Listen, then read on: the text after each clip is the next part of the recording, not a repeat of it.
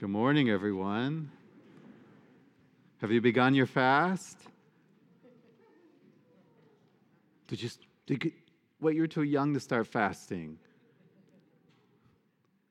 Some of you are too old to fast, according to canon law. Friends, uh, on this uh, on this Wednesday of, uh, of Lent, this Ash Wednesday, we start our annual observance of Lent.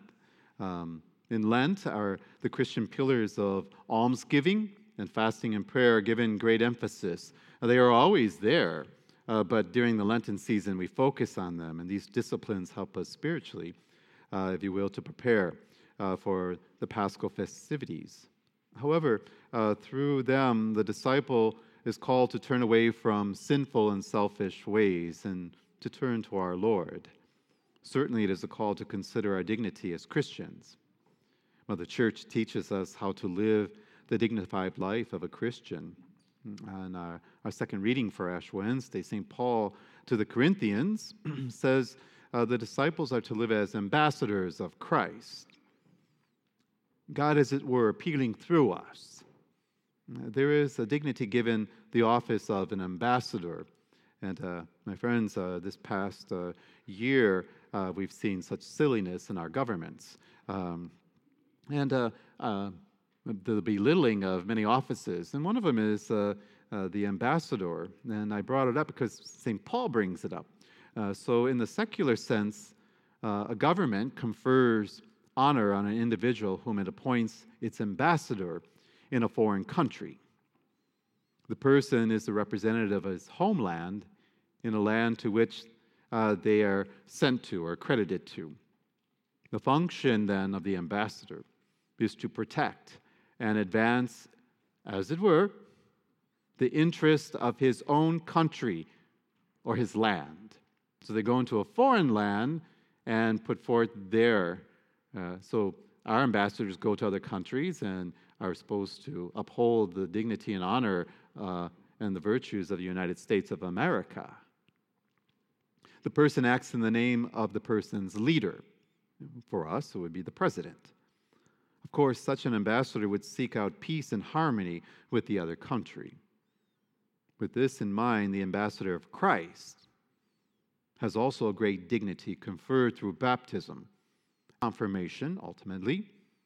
For this reason, the baptized act in the name of Christ and can perform acts of charity and peace in His name, in our leader's name, Jesus. In a way, on Ash Wednesday, uh, when uh, this year uh, we go very, very, very old school with the ashes put on your head, um, we are reminded that during our life on earth, uh, we are dwelling in a foreign land for our true country is the kingdom of God. The cross of Christ reminds us of our role as ambassadors in this world. To carry his cross daily signifies this. As his ambassadors, we Christians are to advance the kingdom of God on earth. It is the teaching of the Second Vatican Council that we, the disciples, today are to remind others of God. We are to remind others of his love, of his mercy, of his goodness, and yes, of his justice. As ambassadors of Christ, we should remind others of our leader and speak about him. The, disciple, the disciplines, if you will, of uh, almsgiving and prayer and fasting are the fulfillment of the ambassadors of Christ. This is your duty. Of course, these tasks are not done alone or only in Lent, uh, but always, right? And on this day throughout the world, uh, many Christians, uh, all the Roman Catholics in the Eastern Rite, will do this. These works are a lifetime expression of our ambassadorship, if you will. We should understand that almsgiving or charity is a sign to others of the Lord's goodness. In charity, we share with others the blessings we have received from God.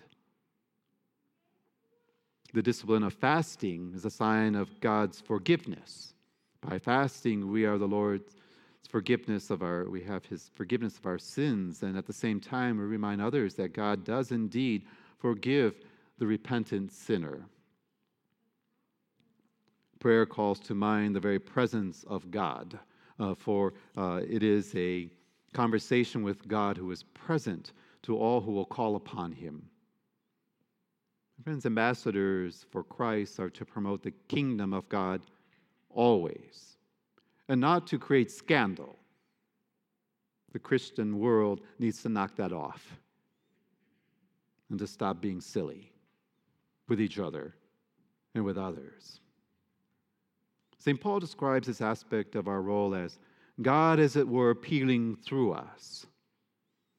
God uses us to sanctify the world.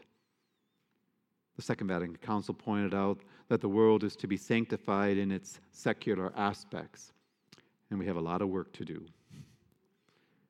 And so much uh, moments are not confined only within the walls of our church or at Mass uh, or in prayer only. Hmm? There is much to do. We are the means by which the grace of God is inserted into every aspect of human activity and life. As ambassadors of Christ, uh, we are to plead his cause then. And please understand this with no ambiguity that we are to exert influence. We are to exert influence in the political, in the economic, and the social fears of human societies. We don't do it warringly, we don't do it with hatred. Our leader did not do that, Jesus. We do this always keeping in mind of the great destiny, heaven, of every human person, and do what we can to make it possible for others to know this, to pray and to practice heavenly virtues always. So let our Lenten practices advance the kingdom of God on earth. Fasting reminds us and others that there is uh, more than just the things of this world, there is the glory of heaven. Charity prepares souls for the perfect, unending love of the kingdom of heaven and our God. And finally, prayer anticipates on earth the wondrous work of heaven, the praise and glorification of God. My friends, this year, as uh, ashes are put upon uh, your head on Ash Wednesday, um, this is not uh, no one will be able to really see it. So we're going to be very, very, very in line with the scriptures this year. Um, but um, way, way, way, way, way back, um, people would put on sackcloth and put ashes on them, and it was almost seen as a sign of shame. But for us Christians today, uh, these ashes put upon our head are not that. It is a sign of your dignity as a baptized Christian, a sign of your allegiance to your leader, Jesus Christ. Thus, uh, it was a renewal of our assignment as ambassadors for Christ. Maybe that's how we should approach this beginning of Lent a renewal as ambassadors. In the words of St. Paul, we are ambassadors for Christ. God is, we're appealing through us.